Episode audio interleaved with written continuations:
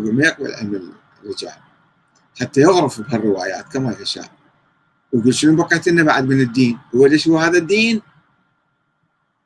هذه الروايات موضوعة كلها. مشوه الدين. أنت لازم تروح تنقي الدين تنقح الدين تغربل الدين تفلتر الدين تصفي الدين. مو تيجي تغرف بالروايات وتقول أنا أحب أهل البيت. لا أنت ما تحب أهل البيت. لو تحب أهل البيت صدق. كان رحت بحثت عن اقوالهم الصحيحه مو اقوالهم الموضوعه مو روايات الغلاة والملعونين تجيبها وتدسها في تراث أهل البيت وتقول هذا تراث أهل البيت. فلازم تودي الروايات مو بس إلى علم الرجال إلى محكمة محكمة تجيب قاضي وتحلفه وتقول له تعال احكم بالعدل. وشوف هاي الروايات اللي بيها ادعاءات كثيرة صادقة أو مقبولة أو مو مقبولة ما علينا بيها صادقة ولا مو صادقة. علمها عند الله. بس أن أنت كقاضي تقبل هاي الرواية من هذا الشخص اللي يجر إلى مصلحة نفسه.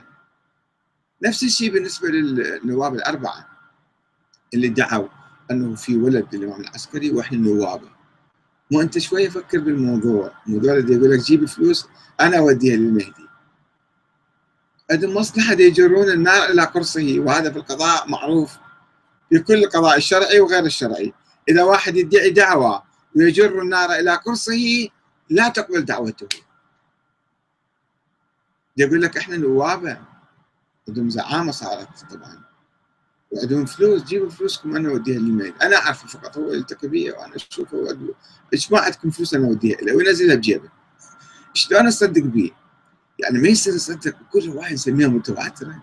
ونصدق لازم شوية نفكر فيها نحاكمها ما نقول الأئمة معصومين رووا هاي الروايه لا قبل ما نثبت الأسماء لهم وقبل ما نثبت أي شيء لما نقول في الروايه قال الباقر. نفترض الباقر قال الرواية أو قال الصادق هاي الرواية. هو إنسان عادي بالنسبة لي. أنا ما أعرف. استوني جيت بالإسلام واذا أشوف هذا يروي رواية معينة. أقول له أنت شلون تروي الرواية؟ هاي أنت يعني يعني أنت شنو دليلك عليها؟ شنو السند مالك؟ لازم ابحث الشكل كانسان افترض واحد سني مثلا. ما, يعتقد الامام الصادق معصوم. وإذا يروي روايه أنا في زمان الصادق مثلا كذا. افترض أنا أبو حنيفة. والصادق يقول لي هاي الرواية. أقول له طيب أنا ما أعتقد بإمامتك ولا بعصمتك. وأنت إنسان عالم معروف كذا.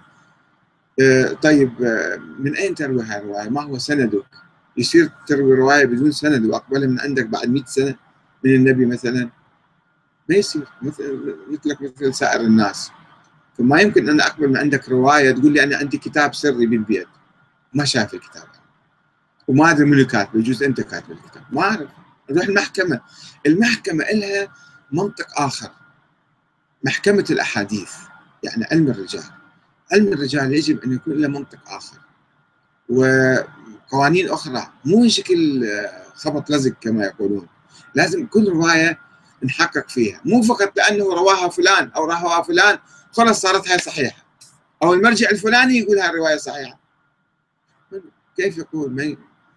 على ماذا يقول؟ على شنو يستند؟ بعد كم سنة جاي؟ بعد كم 100 سنة جاي حتى يروي هاي الرواية؟ وبسرعة نصدقها من عنده. أو فلان عالم سني قال الرواية هذه.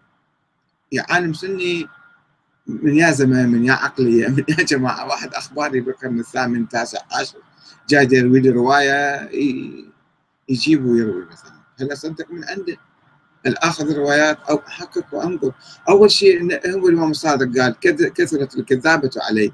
وعرض الروايات على القرآن. وأي رواية تخالف القرآن اضربوا بها عرض الجدار. فإحنا كيف نأخذ الرواية؟ لازم شوية ما نجي بسرعة هذه متواترة ومشهورة وكذا وناخذ فيها